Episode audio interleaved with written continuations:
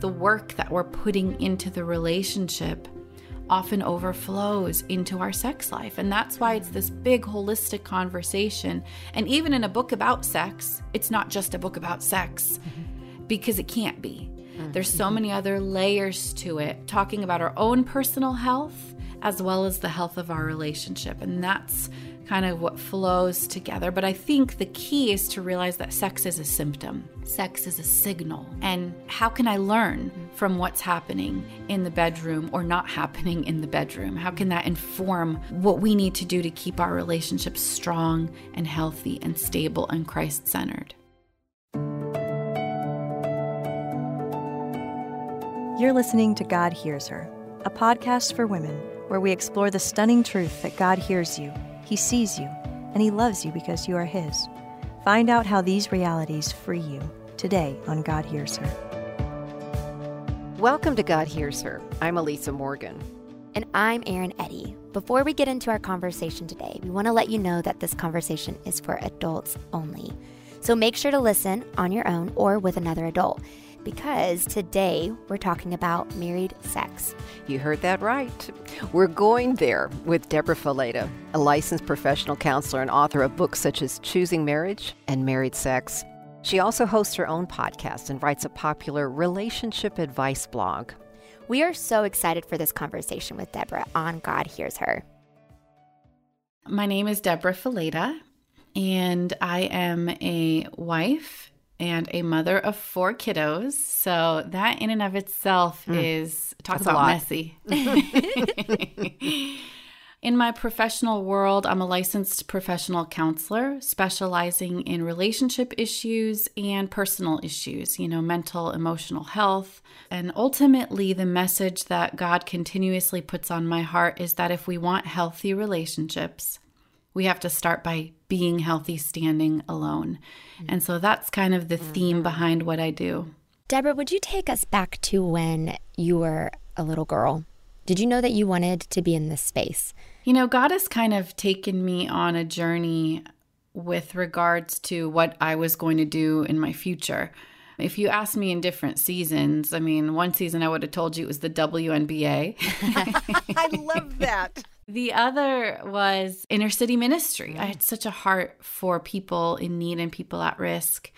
And then at one point, I thought I was going to go into the medical field. And ultimately, I think the theme has always been helping people and caring for people in some way. That's kind of been the thread of what God has put on my heart. And so, fast forward to my college years, my dating years, I started realizing that dating and relationships are not simple. Mm-hmm. Even when you're a Christian, you're not good at relationships and dating just because you have the name Christian. It's something that we've got to learn.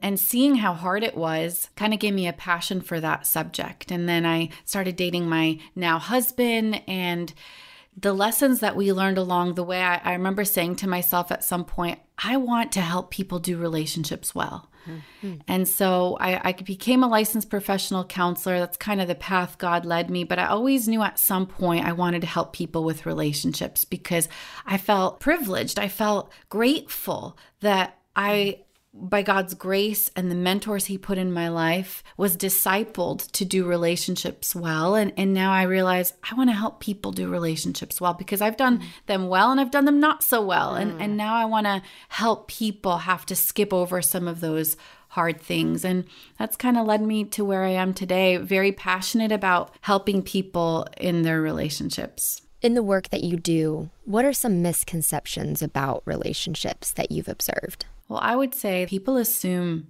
just because I'm a Christian, just because I'm walking with Jesus, I'm going to be good at relationships.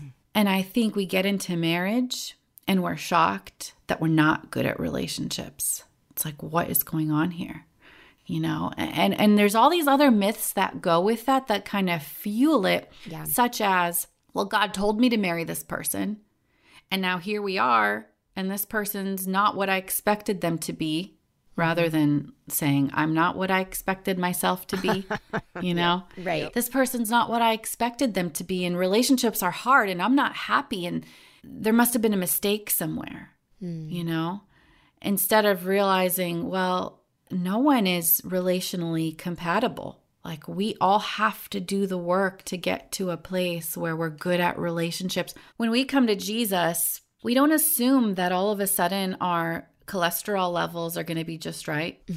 But with emotional health, with mental health, with mm. relational health, mm. we kind of assume that's going to happen. I'm mm-hmm. just going to be good at this because I have Jesus. Yeah, that's really good. Instead of realizing I'm not good at this. And that's what Jesus reveals. When I come to Jesus, he reveals the things that I need help with. And now I get to partner with him and work on becoming the best version of myself. So I would say the first myth is that I'm going to be good at relationships. You know, to dig into that just a little bit, Yeah. I really hear what you're saying. And I love the comment you just made that none of us are naturally good, gifted in a relationship. And, you know, we expect, especially if God has revealed to us that, yes, this is our life partner, and we say yes, or we say, okay, we ask, and we make that commitment, there is an assumption that we've chosen right, we're following correctly. This is the situation. This is the one place where I'm going to have the fit. That's a huge myth because the reality is is this is the place where God's going to help me be refined. You know, this is the relationship where God's going to grow me and sharpen my partner, my my husband, my spouse. You know, this is where the work's going to get to be done. Not this is where it's going to be all rosy. And if it's okay, I would like to put on the blinker and turn our car directly in to one of these topics where I really do believe God refines us. And I think we carry that wrong assumption into this area of relationship, maybe even more than any other area of relationship. Because, Debra, you've done a lot of work in this area and you are mm-hmm. doing a lot of work in it. And it's our married sex relationship. Oof, I just said the word sex like four mm-hmm. times there, and everybody are like, ah, you know, here she goes.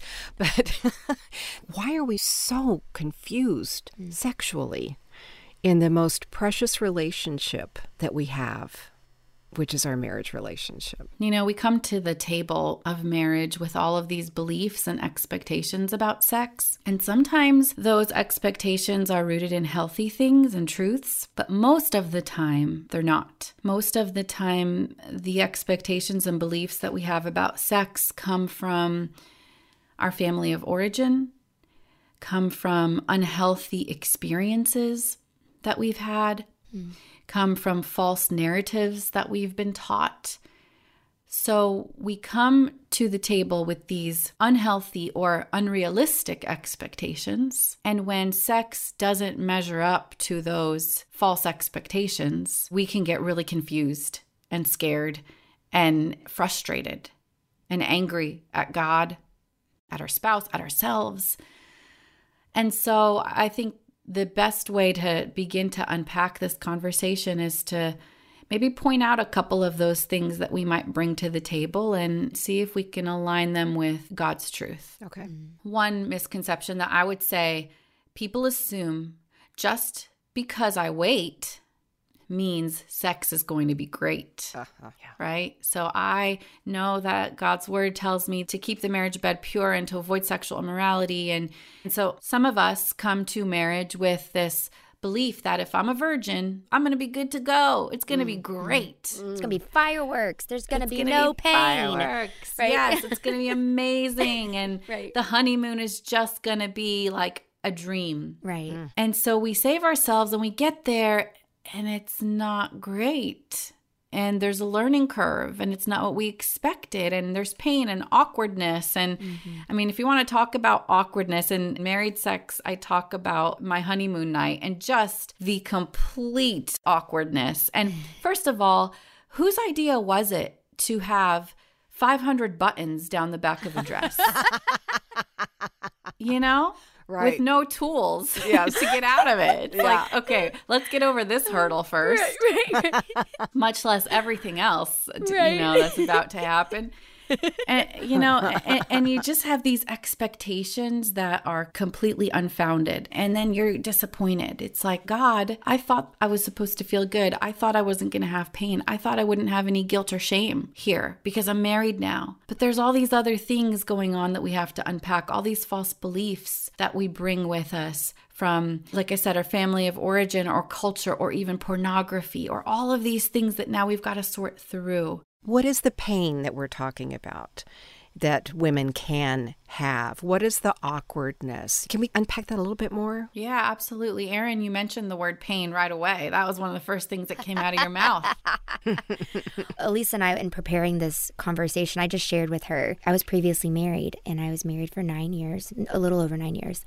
And I, I believed what exactly the misconception that you're sharing that if I do all the right, good Christian girl things and then I get married, I save myself, our sex life is going to be amazing. And when I said pain, it was physically painful.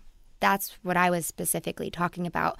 But then there was also just the pain of the reality was painful because it didn't match. So there's a physical pain, possibly, not always, but possibly. Okay. And an emotional pain of it not aligning with what you had envisioned, which you don't have to experience sex to experience that kind of level of pain of your reality not matching what you're dreaming or desiring. Yeah. I, you know, for some people, it's discomfort. For other people, they feel awkward, maybe some insecurities that they're struggling with. Other times, a lack of emotional connection kind of interferes with our ability to have a healthy sex life. There's just so many things that come up, and it's different yeah. for each person. But I think at the end of the day, the key is realizing that sex is something to be mastered. It's not something you come in to marriage already having mastered. It, it's mm. something that takes work and practice and conversation and communication. And we don't wait because of what it will do for us. We wait because of what God is doing in us through the process of waiting and obedience, the character, the discipline, the trust that it's stirring up inside of our hearts as singles is the same character and discipline and trust and self control that we will need to function in a healthy marriage. Mm-hmm. So it's not about what it's going to give me, mm-hmm. it's about what it's building. And so mm-hmm. I think when we go into it with that perspective, it helps us realize okay, I have my expectations in a healthy place. I know this might require some work, just like it did in singleness. Saving yourself for marriage, remaining pure in your heart, in your mind, in your body requires a certain level of discipline. And it's that same character and discipline that you're going to need in marriage when there are days that you're tempted and, and struggling, and your heart, mind, and body are moving in the direction of temptation. Those are the same character qualities that God is going to use by His Holy Spirit to keep you in a healthy place in marriage. Mm-hmm. So God's got a purpose through it all. But, you know, what about for the couple who has been sexually active before marriage? You know, maybe they knew Jesus and they had wanted to quote stay pure and whoops or or maybe they came to know Jesus later or maybe they just fell into sex and anyway how does that affect their married sex what would you say there it affects different people in different ways for sure i've worked with couples who feel stuck and are kind of battling the guilt and shame from their past, and it's starting to affect their present sex life because of it. There's a process of acknowledging and taking ownership of our past and working through it as a couple. And I think being open and honest with each other and talking through, hey, these are the things that have stuck with me. These are the things I feel guilty about. These are the things I'm still convicted about. Together, bring them before the Lord, mm. confess them to one another pray with one another. But then remember not to let the sins of your past sabotage the gift that God has given you in the present. When you're in the context of a healthy sex life and doing sex in God's way and in God's time, the enemy would want nothing more than to hold the sins of your past over your head and keep you from enjoying the gift that it is today.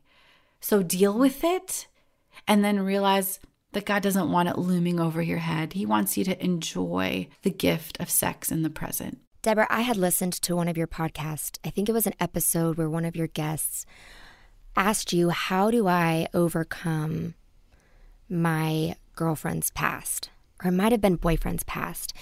She has had multiple partners before she met her person that she was engaged to, maybe. I would love for you to speak into that how does somebody navigate when carrying choices that they've made that look different than what they want to model in the relationship now. When you're the one that has a history of some sexual past, first of all, let's all be honest in that we all have some sort of a history. Mm-hmm. You know, whether it's something we saw or something we heard or something we did or experienced for a moment or for many years, we all have some sort of a sexual history.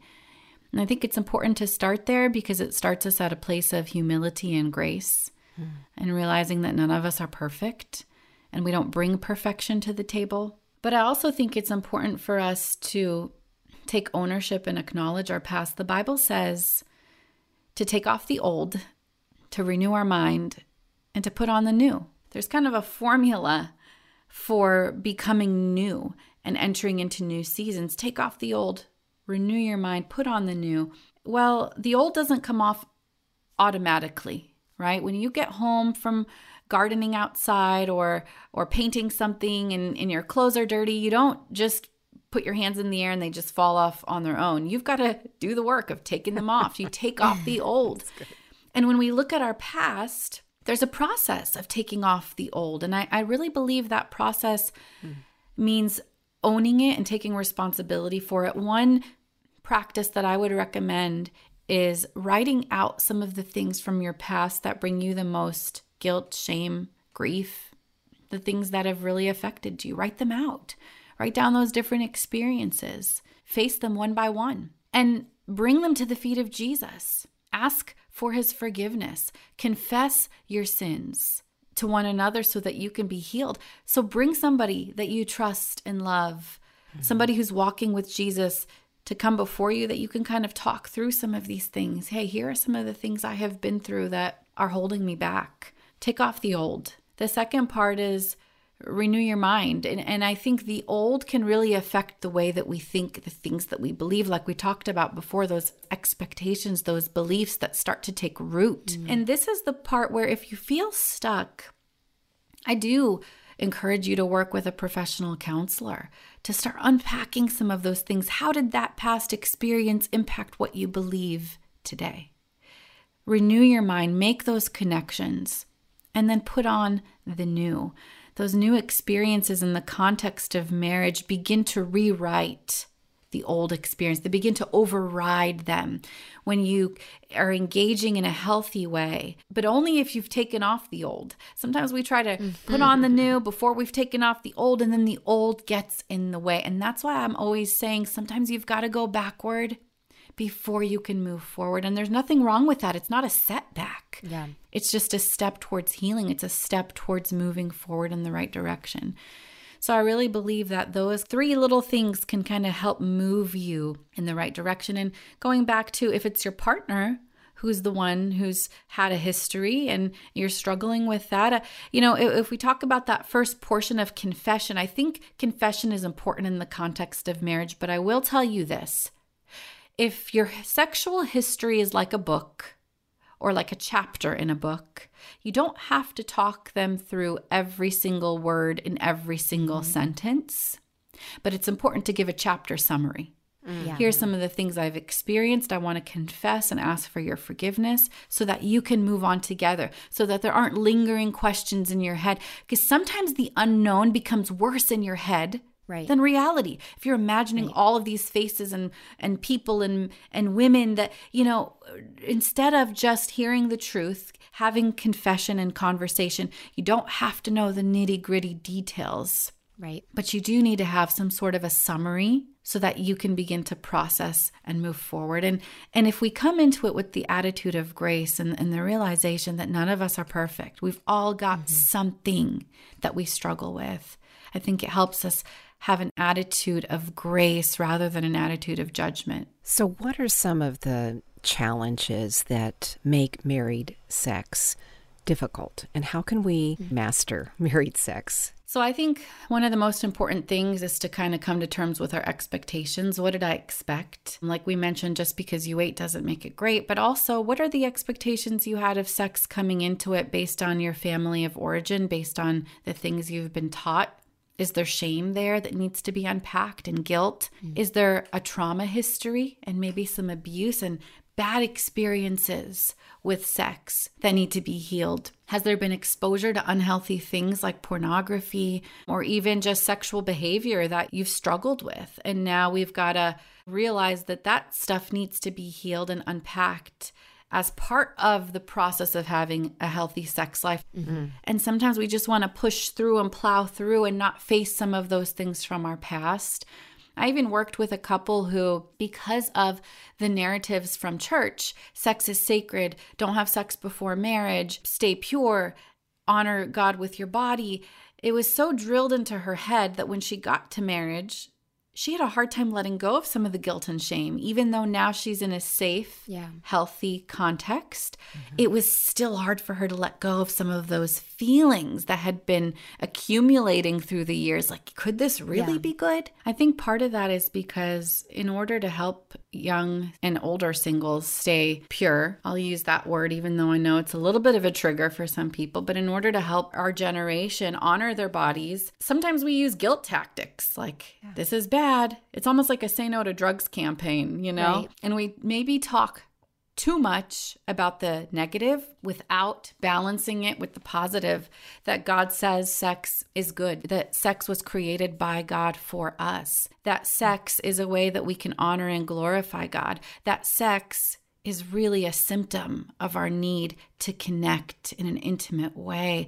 That mm. God wrote an entire portion of scripture called the Song of Songs. I mean, one thing that my co author kind of unpacked about the Song of Songs, he was saying how in ancient times, when you call something or someone the something of somethings, they're not just the best in that category, such as Jesus is the King of Kings Lord of Lords. It's like not just the best Lord of the Lords, not just the best King of the Kings, but the King of all the kings, like the top. When you think about a book called The Song of Songs, you'd think it'd be a book about prayer or fasting or something super spiritual. It's the Song of Songs, it's about sex. Mm-hmm. And how much do we undervalue that gift?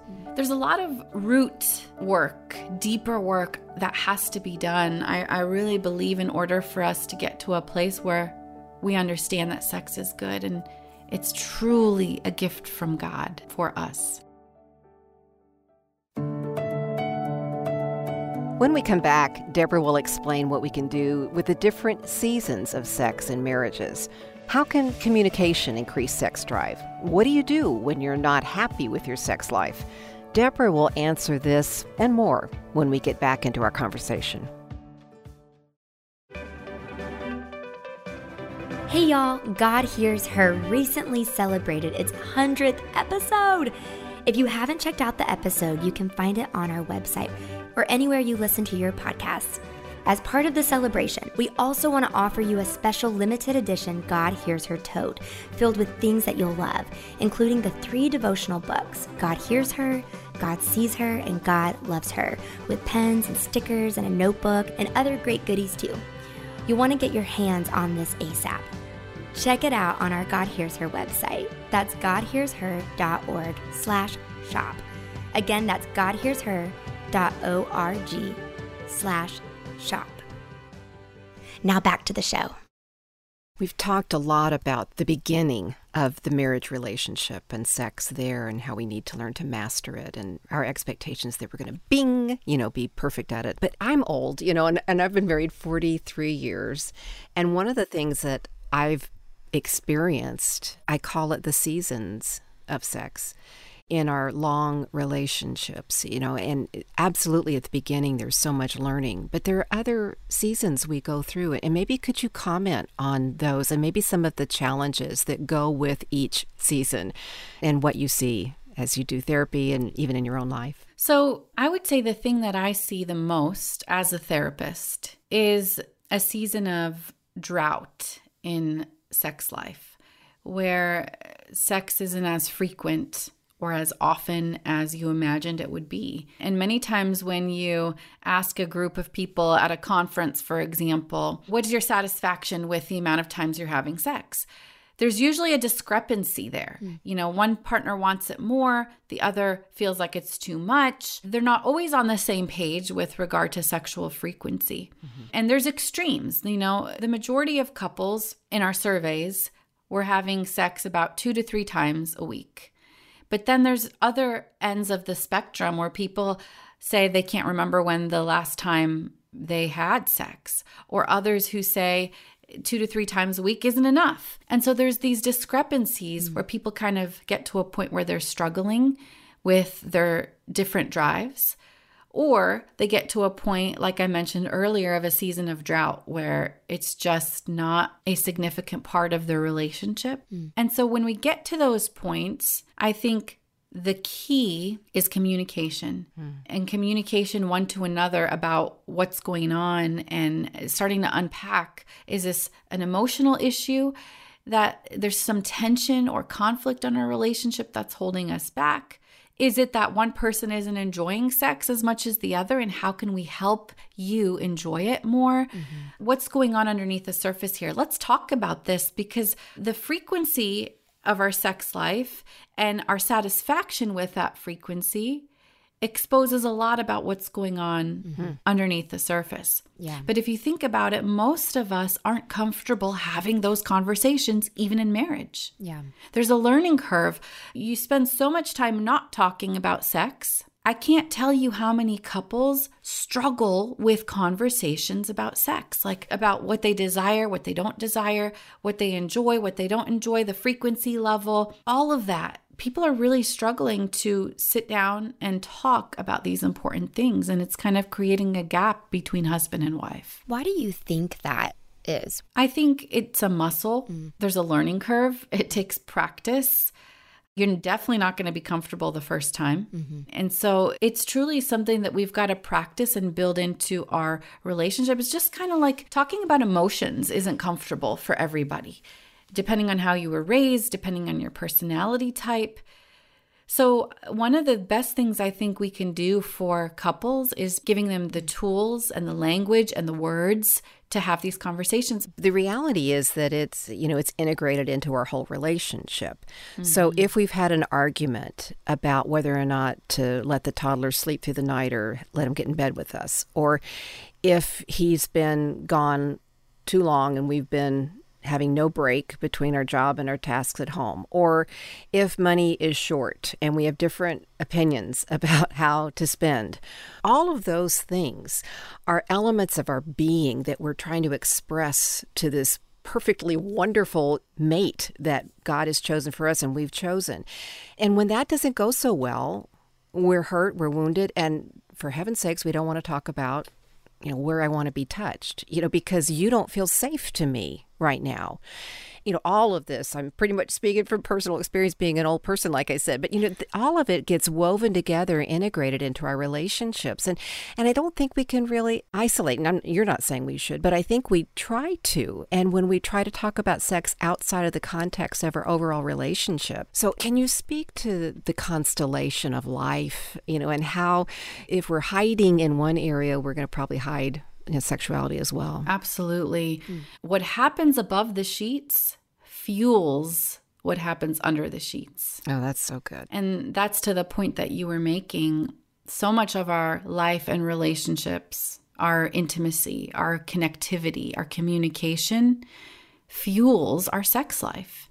And like we mentioned earlier, if sex is a symptom, if sex is a signal, then we have to look at our sex life as a signal of what's going on in the relationship. If we're in a dry season, what's really going on underneath the surface? Is it about the sex? It might be. In some cases, it simply is about the sex, and mm. I'm not feeling good because. I need you to do this a little differently or that differently, and let's talk through it. But the majority of the time, it's a little more complicated than that. And it involves our emotional connectivity, our spiritual connectivity, how we've handled conflict and communication. Are we feeling emotionally intimate and connected? The work that we're putting into the relationship often overflows into our sex life. And that's why it's this big holistic conversation. And even in a book about sex, it's not just a book about sex because it can't be. There's so mm-hmm. many other layers to it, talking about our own personal health as well as the health of our relationship. And that's kind of what flows together. But I think the key is to realize that sex is a symptom, sex is a signal. And how can I learn from what's happening in the bedroom or not happening in the bedroom? How can that inform what we need to do to keep our relationship strong and healthy and stable and Christ centered?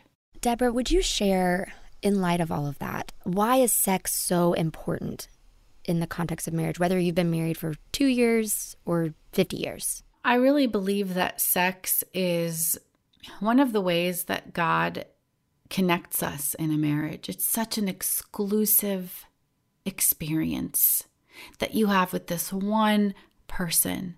And not only that, but underneath the surface, chemically speaking, the oxytocin that's released during sex, that's connecting us and binding us and helping us feel closer to one another. There's something really intimate there. And, you know, this kind of stirs up in my mind another expectation that a false expectation that we bring into marriage is that sex is just about the man. Mm-hmm. Right. And as mm-hmm. women, jipping ourselves of the gift of sex because in our minds it's for him. I don't always feel like doing it. It's for him. It's more for him than for me, rather than realizing it that it's just as much for me. It's a gift that God gave to me as well. Mm-hmm. And if I don't really believe that, how does that affect my sex life? How does that affect what I think and believe and do? I do feel like women are getting robbed of the gift of sex because we don't really truly believe that it's for us. It's God's gift for us. And I remember specifically in a season of having a lot of little kids. I've got four kids. And, you know, when you're with kids all day and you've got people needing you and wanting you and desiring you, mom, I need this, I need that, or sick kids, or just that season of just needy mm. younger children. You just can't skip it, you know? And when there's more than one of them, it gets even more complicated. and you get to the end of the day feeling really empty. Mm. And then, you know, I remember a season of just looking at my spouse and thinking, like, I don't know if I have energy. I don't know if I have the desire right now, knowing that it's enjoyable to connect and be together. And it's not that I don't want to, I just don't know if I feel like it. I don't know if I have the energy. And of course, it's okay to say, I don't have the energy tonight. But I also realized my mentality was wrong, many times seeing it as about him rather than about me. And I know in Christian culture, we're taught to be selfless. And so we're wired to think of the other person because that's the right thing to do. But at the same time, I had to reframe in my mind that this was also for me to feel good, for me to have an enjoyable, pleasurable experience because God wants me to. This mm-hmm. is good for me. Mm-hmm. And shifting that mentality, realizing that sex is for me, mm-hmm. just kind of helps you get over some of those hurdles of feeling like, I've got nothing left to give. Well, guess what, Deb? This is an opportunity for your husband to give to you, to mm. pour into you. Let's see it like that. Yeah, and that I, and I think good. our perspective just changes everything. Mm-hmm. There are many, many women out there too who can't get enough, and you know I think they feel underrepresented at times because I think they're clear that this is for me, and I'm going to be better at my life if I enjoy sex with my husband all the time, kind of thing.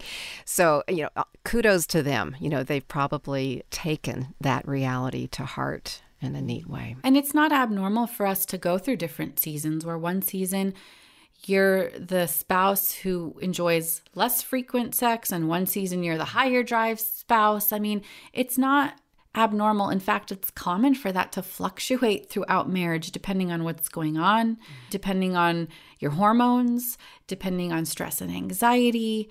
So, I think instead of being surprised by the differences in desire, we should just see it as a commonplace thing. Yeah. It's just a matter of communicating, getting on the same page, making sure it's not a reflection of something deeper, mm-hmm. and learning to love each other through our differences. That's so beautifully said. Would you speak about worthiness and sex and where our worth comes from and the misconceptions of finding our worth in it. It's incredible how so much of how we function in life comes down to our identity and what we believe about ourselves. Because what I believe about myself impacts what I believe I deserve mm. and the type of relationship I believe I should have. And when I believe in the good things that God says about me, I then believe for good things in my life and in my relationship and in my marriage and in my sex life. And when those things aren't good, it clues my radar into something's off here, rather than when my identity is off and I'm feeling shame and insecurity and I'm struggling. Well, when I'm seeing things of that nature in my relationship, my radar isn't working as well because I'm that's how I'm feeling on the inside, and that's what's happening on the outside, and there's no discrepancy there. So, a huge part of this, like you said, Eryn, is coming down to the roots of what we believe about ourselves and who we believe we are, and what we believe we have to bring to the table of this relationship, and what we believe we deserve in the relationship. And when I say deserve, I mean, deserve because of who Jesus says we are. I don't deserve it by nature just because I'm an amazing person. No, what do I deserve through Christ and what Christ has done for me? I deserve to live in a healthy way and see that health overflow into my relationship. It's just incredible the way that our beliefs get tweaked along the way to think that we're not good enough or we don't deserve this or I shouldn't speak up about this or I should just be the one to fix everything and all of those little things, the false beliefs that get put into our mind throughout our life, we end up living out of those negative things instead of who Jesus says I am. It's amazing how our own perceptions of our identity can impact our relationships, our marriage, and our sex lives. There is so much that goes into a healthy marriage. Well, before we close out today's episode of God Hears Her, we want to remind you that the show notes are available in the podcast description. Today we have a link for Debra's website and her book, Married Sex. You can also find links to connect with Eryn and me on social. Find all of this and more when you visit our website at godhearsher.org. That's godhearsher.org. Thank you for joining us, and don't forget, God hears you, He sees you, and He loves you because you are His. Today's episode was engineered by Ann Stevens and produced by Jade Gustman, Daniel Ryan Day, and Mary Jo Clark. We also want to recognize Linda and Kim for all their help and support. Thanks, everyone. God Hears Her is a production of our Daily Bread Ministries.